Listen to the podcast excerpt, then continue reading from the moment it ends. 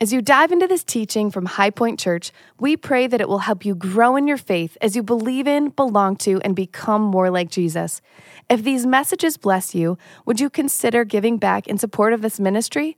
You can give and learn more about High Point at www.highpoint.church. I want to begin with this question. Do you know what the shortest novel is? It's actually written by Ernest Hemingway, and it's only got 6 words. But I gotta warn you, it's unsettling, extremely unsettling, because it's about a stillborn baby, for sale, baby shoes, never worn. I told you it's unsettling. How about the longest novel ever written? Anybody?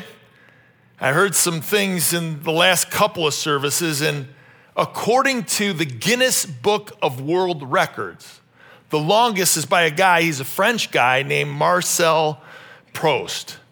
And he writes about his life's journey, and he calls it Remembrance of Things Past.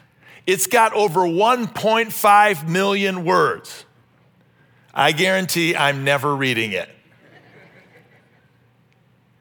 What about the average novel? Average novels are basically about 8 to 12 chapters, and so they got about 3,000 to 4,000 words. Said all that to say, what about a resurrection story? I mean, we've already heard one today. How long should it be? How many words? I mean, what are the titles of the chapters even? How many chapters? And what would the titles be? I'm so glad you asked that question, because you're going to find out. Open your Bibles to John chapter 21. If you're visiting with us, we're starting a series. It's the second week. It's called Resurrection Stories. Thankful for those joining us online. We're going to take a look at a story today of Jesus and the 7 disciples. And so this is a resurrection story. That's the title of the message. We're looking at the post-resurrection appearances of Christ. That's where we're studying. And this one is amazing, because I see 5 chapters of every resurrection story in this story. So whether you got a hardcover Bible, an old school one like the one I got, or you got it on electronic form, turn over to John chapter 21, and let me begin reading in verse 1. Are you ready? 3 people are ready. Are we ready? Yes. We're going to dive in. Look what it says. It's a great story, a true story, a resurrection story. After this, Jesus revealed himself again to the disciples by the Sea of Tiberias, and he revealed himself in this way. So there you see it. Again, it's post-resurrection appearances of Christ. And then verse 2 tells us who was there. Simon Peter, Thomas, called the twin, Nathanael of Cana in Galilee, the sons of Zebedee. Those we know are James and John. It refers to them in other places. It means the sons of thunder. That's because they went to Wheaton College. And 2 others of the disciples. So we see 5 of the 7 named. Verse 3, Simon Peter said to them, "I'm going fishing." They said to him, "We will go with you." They went out and got into a boat, but that night they caught nothing. That's the key. We'll come back to that. Just as day was breaking, Jesus stood on the shore, yet the disciples didn't know that it was Jesus. Jesus said to them, "Children, do you have any fish?" They said, "No." He said, "Cast the net on the other side, the right side of the boat, you'll find some." So they cast it, and now they were not able to haul it in because of the quantity of fish. The disciple whom Jesus loved, therefore, said to Peter, "It is the Lord." And when Simon Peter heard that it was the Lord, he put on his outer garment, for he was stripped for work. He threw himself into the sea. The other disciples came into the boat, dragging the net full of fish, for they were not far behind land, about 100 yards off. When they got out of the land, they saw a charcoal fire in place, and fish laid on it, and bread. Jesus said to them, "Hey, bring some of the fish that you have just caught." Interesting that he wanted them to bring something. So Simon Peter went aboard and hauled the net ashore full of the fish, 153 of them. Details matter. And although there were so many, the net was not torn. Jesus said, "Hey, come have breakfast." Now none of the disciples dared ask, "Who are you, Lord?" They knew it was the Lord. Jesus came, took the bread, gave it to them, and so with the fish. This was now the third time that Jesus was revealed to the disciples after he was raised from the dead. Let's pray. Father, thank you for this resurrection story with these seven disciples. Father, I see the chapters of all of our stories here as just as Jesus resurrected them, he wants to resurrect us by the power that raised Jesus from the dead. We can be raised to new life. If you believe that, give me an amen. Let's go ahead and jump right in. 5 chapters, first chapter of every single person's story. That's you, that's me, that's them, that's any other one that's going to be written. It starts with this: Jesus meets me in my need. I just love that picture, that in the midst of what I need, Jesus is there. I mean, catch the visual of what's happening. These guys are out in the boat. They went back to what they knew. That's an important thing. Jesus was gone. They didn't know what's up. They went back to the thing that they knew to do. Jesus is on the shore. They don't know it. They don't recognize that it's him. But what are they doing? They're fishing. Peter led them. He's like, I'm going. Anybody with me? The ringleader. And you got to remember, these are professional fishermen. I mean, that's what they did for a living. I mean, some of these guys, that's where they were. Their dad did it. They had their own companies. They took the businesses over. I mean, these guys, they were so good. They were on the cover of Field and Stream. Are you hearing me? They couple of them, they had their own cable channel. It's just like, hey, fishing with this lure and go over here and do this. And they knew exactly what they were doing. Yet it says at the end, we'll put it up on the screen. I highlighted in yellow 6 words. But that night, they caught nothing. These highly experienced men who knew what was going on, who went to the same place, had been there before, went to all the secret places that they knew, nothing, zero, zilch. That's the don't miss it. That's the key to the whole story. They were having difficulty, if I could say it like that. They were out all night. And so in the midst of our difficulty, Jesus shows up. Lord, help me. Did you hear what I said? In the midst of our difficulty, Jesus shows up. I mean, that's what he does. That's what he's in the business of doing. So let me give you what I'm calling the 7 D's of difficulty just to help us, because this is when he shows up. And he shows up in the midst of our discouragement, our disillusionment, our dejection, our defeat. Who would give me? I mean, think about it. Think about your story. Who would give me a witness that he showed up in one of these areas? I mean, he had. And so in disaster, even in disease, even in death. Now, think with me. I mean, the disciples, I think they were experiencing nearly all these. I mean, he's gone. What happened? It was this kingdom that was supposed to be built. They're discouraged. They're disillusioned. I thought we were playing a role here. Now we're back in the lake. And they were dejected. Did they feel defeat? Like, I thought that, was there disaster? I think, was there disease? They had certainly seen Jesus heal a bunch of stuff. Like, what was going on now? Was there death? Yeah, Jesus, he was put to death for a death he didn't deserve. And they fully didn't recognize or understand the totality of what it meant yet. I remember when my mom was dying of cancer, and if you've had, anybody has wrestled with that, it's ruthless. And so it was coming to the end, and she pulled me alongside of her when she was laying in bed, and she just said, she goes, Ron, she said, I remember when my mom was dying. And I thought, oh, geez, this is not good. And she said, when my mom was dying, she had her right hand up for the longest time. And I said to my mom, as she was dying, why is your hand up? And I kid you not, my grandmother said, because Jesus is holding my hand. And as my mom put her hand up in the midst of her difficulty and her disease and her death, Jesus was there, man. Jesus is always there. He's right next to us.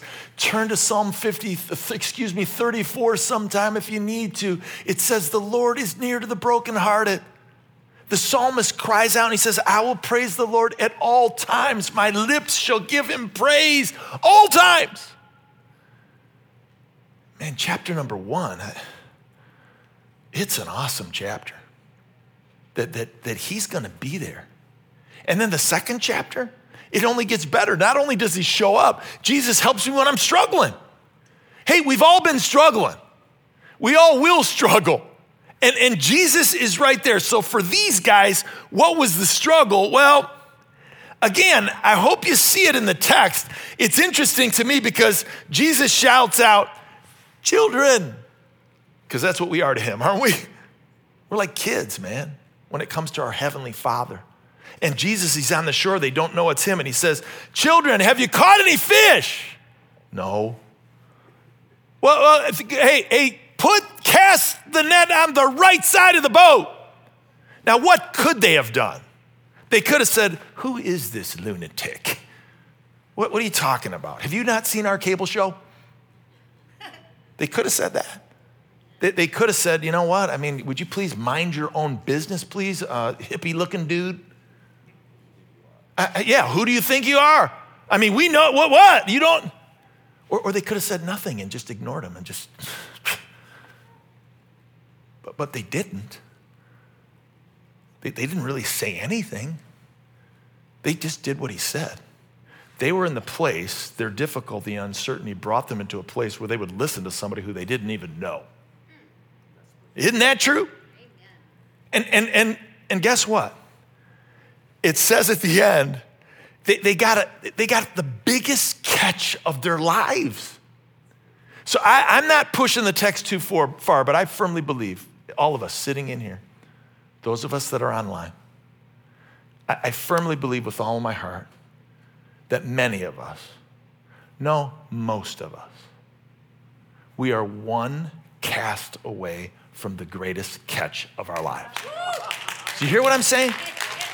I believe we're one cast away from the biggest catch, spiritually speaking, that God wants to bring. Why? Well, because obedience brings blessing and disobedience brings disaster. Anybody want to give a verbal witness to some disaster as a result of some disobedience? Yes. We don't do what he says. I believe it. We're one cast away from a blessing that he wants to bring. And so can I say it this way, that just as they dropped their nets for Jesus, that we would drop our nets for Jesus? And so what specific nets? So glad you asked that question. I got several of them. Let's take a look. First one is this. How about the net of surrender? And this is like we're white-knuckling something. I mean, you know what it is in your life, and you're the Lord of that particular aspect, and you won't give it up. And I don't know what it is. I don't know exactly what it is, whether it's your time or your talent or your treasure, but you're holding on, and Jesus wants you to surrender. And you can't see that it's going to bring you greater blessing. And he says, whoever wants to be my disciple, hey, I'm telling you, let me tell you the requirements. Deny themselves, take up the cross daily, and follow me. How about this? This next one. Has anybody ever just thought, like honestly, is it worth it? Like, I mean, look at just, like, is it worth it? Is it worth it to surrender everything to Jesus? Like, is it worth it to give him the keys to everything, so to speak? To just give him it all, just to all the chips are yours. I mean, you gave it to me. Like, and I gotta be honest, this verse, Matthew chapter 19, this specific verse, 29, is highlighted in my Bible. Because call me unspiritually, I've fought it. Is it worth it? Answer, yes. Yes. And for those of you who are doing it, man, you know. And Jesus said, everyone who has left brothers and sisters and houses and mothers and fathers and children and lands, for my name's sake. That's just another way of saying he's got to be the most important thing in your life. He's got to be the most important person in your life. What does he say? You tell me. What are you going to receive? You tell me. Come on, what? 100-fold. And eternal life. So we get more by giving him all. That's the secret to the Christian life. And just as these guys, what is it that they did? It was obedience. They surrendered. They sacrificed. I'll give you the third net. They were selfless. So do we need to drop the net of selflessness? That it isn't about, your desire, your will, your game plan. Maybe you ought to consider God's. And just as Jesus prayed, not my will, but God, your will be done in the garden. And that would be our prayer. God, I don't have this all figured out. And so I'm surrendering everything to you. And again, I don't want to be that guy. I don't want to be that pastor. I don't want to be that preacher. I don't want to be the guy that says, constantly, it's like the what's in it for you. But honestly, I asked that question, and I think you do too. And it's interesting to me that here's a couple verses that tell us what's in it for us. He says, seek first the kingdom of God and his righteousness, and all these things will be added to you. He's saying it's worth it, man. It's worth it to go all in here. It's worth it to roll the dice and just give it over to him. All things. All peace, all prosperity, all things you need in the context of these verses, not necessarily what you want. All things that are best, not necessarily good. He gives us our all. And then how about this one? Next net. Oh, hold on a minute. Net of solitude. Hold on, I want to check my phone for a moment. Got some things I got to catch up on. Net of, this, we can't do it. We're living in a time where it's just like solitude is a word that we don't even understand. It's just we're just like this. I'm watching a movie. I buy a movie. Nobody goes to movies anymore. Did you know that? People don't go to movies anymore. They just, they don't. Anybody go to movies anymore? Raise your hand, a few of you. Yep, you're over 50. Yep, you go. Yep, that's pretty much it. And then you know where the kids go now? You know where they go on dates? We used to take, people are mad at me right now. Please, just hold on. But do you know where the kids go on dates now? Do you know this? Kids go on dates. I used to take Jody to the movies. You know where people go? They go to Target. Did you know this? This is not a joke. This is not a joke. People take people to Target. That's what young people do. And they're just walking. We used to go to the mall. I'm walking to Target. I'm like, what is going on here? Buy the girl something, please. But I buy this movie, the other day, and my kids are, I got the kids over. I just, shelled out the money here on the TV, the big screen, and they're all just doing this. I'm like, this is a really freaking important part, Would you please look over here, And you know what? The truth is I do it. And I'm just going like this, and I'm like, oh, what was that? I got to rewind. I missed it. What was that? But isn't it true that solitude, it's a lost discipline. I've been convicted by this. I'm working, you guys don't realize this, but I seek the Lord. I'm praying, Lord, what do we want to do next ministry year? Right around now. What book do we want to study? If you could pray for me, that would be great. I'm a little behind, but what books, what things? We take input. And I'm like, I gotta have a message on solitude. We're just missing it. And so Jesus, it says of him that he went up to the mountain by himself to pray. That's not a one-time occurrence. So nets to drop, because obedience brings blessing, because disobedience brings disaster, and this net to drop, the net of servanthood. And so, I'm a Christian, Christian, Christ follower. Christ, what did Christ do? He came to not be served, but to serve. And and look at the sacrifice, the surrender of servanthood, and give his life as a ransom for many. And so let's look at the list. And before I press in, because that's what we do, I'm going to press in and ask you, what chapter are you in and what net do you need to drop? So get ready. But before I do that, let me just say, there's a lot of people I know at the whole of High Point that they're dropping the nets of surrender and sacrifice and selflessness and probably through solitude and servanthood, because we're growing in generosity. And so we're seeing it. So we've been on this 2-year generosity initiative, and some of you know, and others, I want you to make you aware, we're halfway in. And the last month, we're like, hey, man, come on, join the journey. Come on, let's go. Limitless Generosity Initiative. Come on board. And so people have been coming on board, and to others, we're saying, hey, maybe you've already gotten involved a year ago, but seek the Lord in solitude, and maybe he's asking you to do something else or more. And so I'm happy to announce, I mean, get ready, man. Drum roll, please. Oh, he's not there. There we go. That was good. That was pretty good. Drum roll, 149 new pledges. Can we praise the Lord for that? 149. Now get ready for this stat. Really encouraged. That's over $900,000. Can you believe that? I mean, praise God for his goodness and his grace. And so I'm thinking about this on the way over. I'm thinking 149. I mean, we can get to 150 today, can't we? I mean, raise your hand right now if you could get us to 150, please. This is not a good time to fix your hair, because I thought that was you raising your hand. Nobody gonna get us there? Come on, I'm kind of kidding around. I was kind of kidding around. All right, I'll do it. I'll give a little more.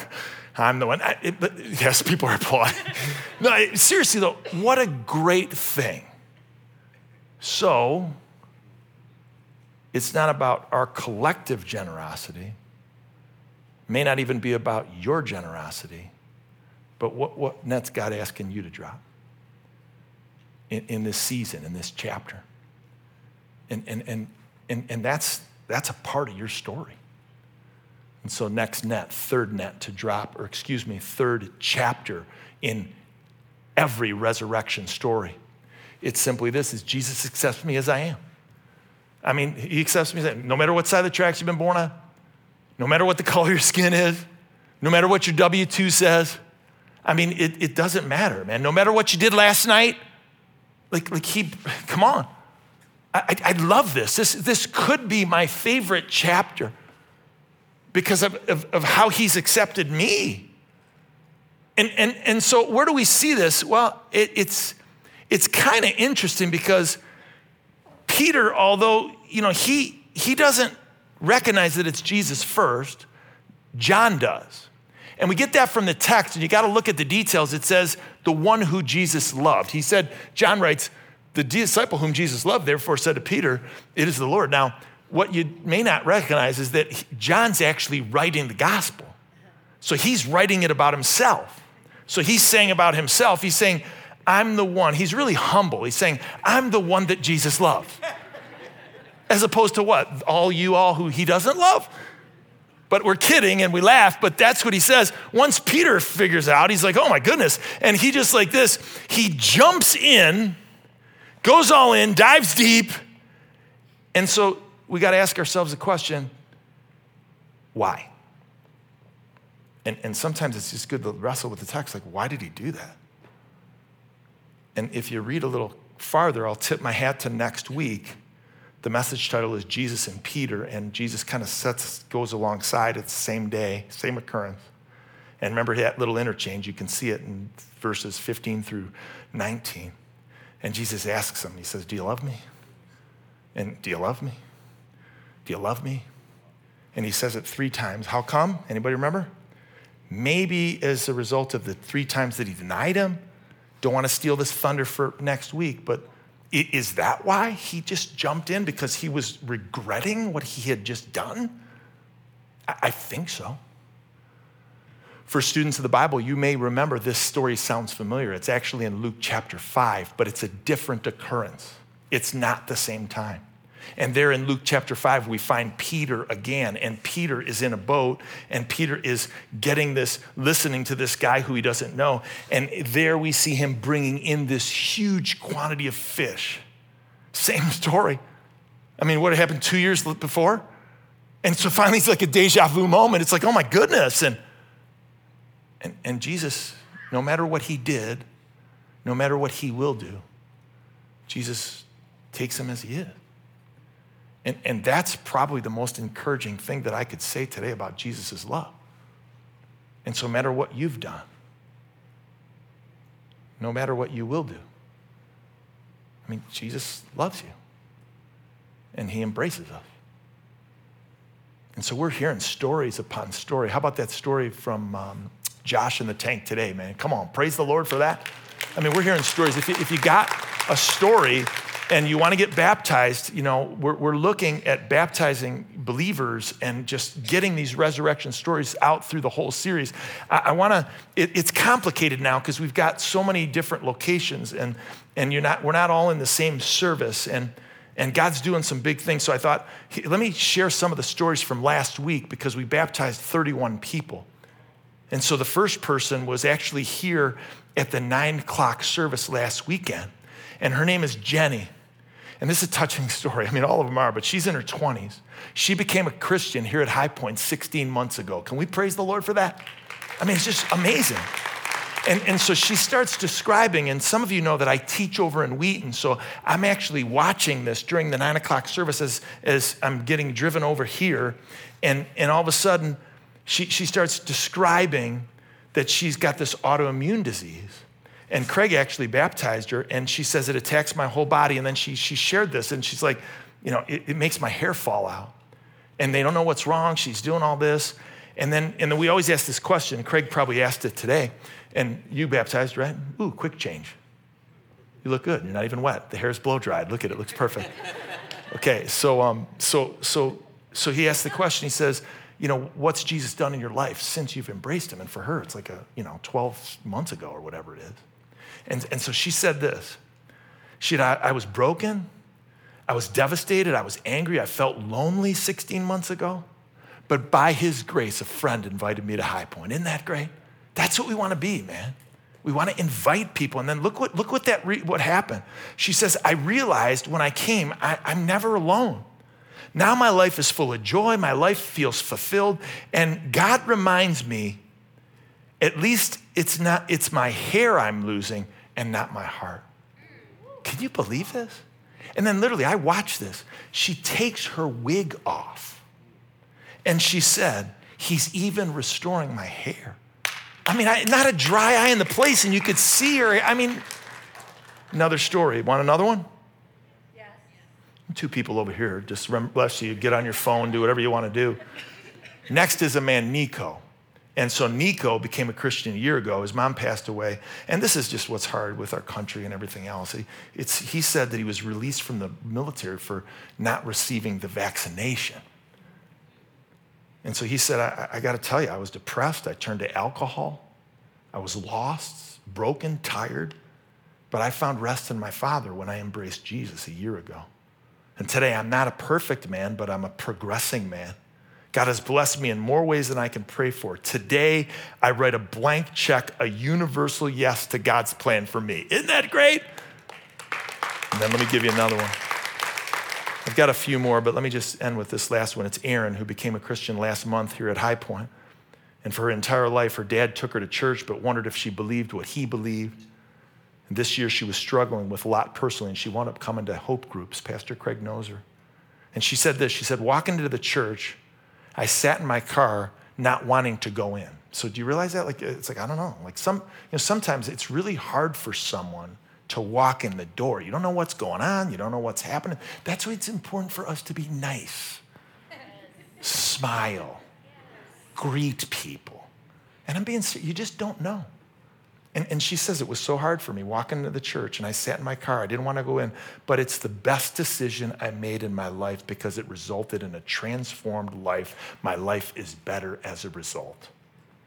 Everything was so dark, and now everything is light. I see the best in everything. I'm excited to see what he has in store for me and for my family. Let's praise God for the resurrection stories.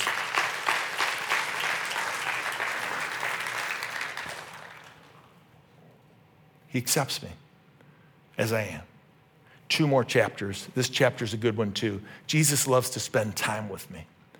And so I see this in the story because what we see next is, like, once Peter realizes it's Jesus and the other guys do too, then Jesus is like, hey, come on over for breakfast. And again, details matter. He's already cooking the meal. Can you imagine this? Jesus cooking you breakfast. Hey, it's better than First Watch down the road. I'm telling you, it's better than that place over here, Buttermilk. I'm telling you, Jesus himself, the great chef, cooking up the breakfast for you. But it isn't about the food. It's about the fellowship. It's about the intimacy. It's about the relationship. And anytime you see a meal like this in Scripture, and Jesus preparing it, and God, it's like, it's the fellowship he wants to have with us. It's not about the food. It's about the time with them. And Jesus said in Revelation chapter 3, he said, I stand at the door and knock. And anyone who hears my voice and opens the door, I will come in and dine with him, and he with me. It's a picture of what Jesus wants. Details matter in the text. And so the detail that what? That he brought some, they brought some, and they sat together. I just love the picture. And then there's this little detail. I just put it in yellow, 153 of the fish. And so a lot of people think a lot, they believe a lot of things about this number. And so they're like, is it this hidden meaning? And so I've been looking at this all week. I'm like, gosh, I got to stand up. I got to tell, what does it mean? Like 153, what does it mean? And so some people believe, and it's like, if you're a math person, you'll understand this better than me, but some people, they say it's a triangular number. And so I got a finance degree. Like, I don't know what they're talking about. But like 153 somehow, if you're a math person, maybe come explain it to me. No, don't do it, please. But it means it's some kind of triangular number, and it means this. And then other people, I'm like, I don't know about that. Other people say, well, it has to do with the species of fish. There's 153 species of fish. So I started, thinking. I'm like, okay. I started counting and got up to about 10. It can't be this. I don't know. I don't know. And then there's even other people, they say, well, no, it has to do with the Scriptures. And so it has to do with the Old Testament. And if you turn in the Old Testament, when the temple was built, the workers in the temple, and it has to do with how many of the workers were in the temple multiplied by this and this. And I'm like, I don't know what the heck this means. What am I going to say to the church? And so this is what I think it means. I think it means it's a lot of fish. I just think it's a lot. It's like, listen, it's more than you need. Amen. It's just, that's what God brings. He brings the biggest catch. It's more than we need. Hey, how about this? Any track people in here, track stars in here? Do you know what a PB is? You do. What's PB? It's your personal peanut butter. Oh, Lord, help me with this church. PB is personal best. This was Peter and the disciples' personal best. And when we go all in with Jesus, when we do what? When we obey him, when we take that step of faith, when we drop the nets, I'm telling you this, Jesus gives you your personal best. And he gives you more than you need. He gives us more. I remember I read a book a long time ago, and I've returned to it ever since I became a Christian. I don't give a lot of book titles because they don't always stand this test of time. So I like to just give the classics. And so this is a classic called Practicing the Presence of God, written by another person from a different persuasion, good book, Brother Lawrence.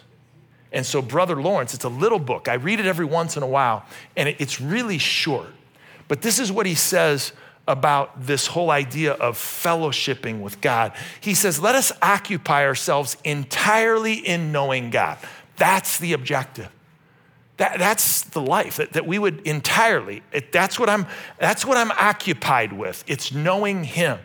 And the more we know him, the more we'll desire to know him.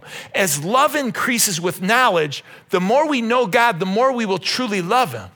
So we will learn to love him equally in times of distress or in times of great joy. Notice the key word. It's learning to love him in the good times and the bad.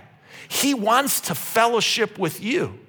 And then why? Well, Brother Lawrence goes on to say this. He says, all things are possible to him or her who believes, that they're less difficult to those who believe and those who hope. They're more easy to him who loves and still more easy to him who perseveres in the practice of these three virtues: belief, hope, and love. That's what we get when we fellowship with him.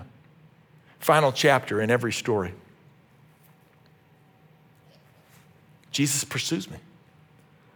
He pursues me over and over. I mean, he's never stopping his pursuit of you.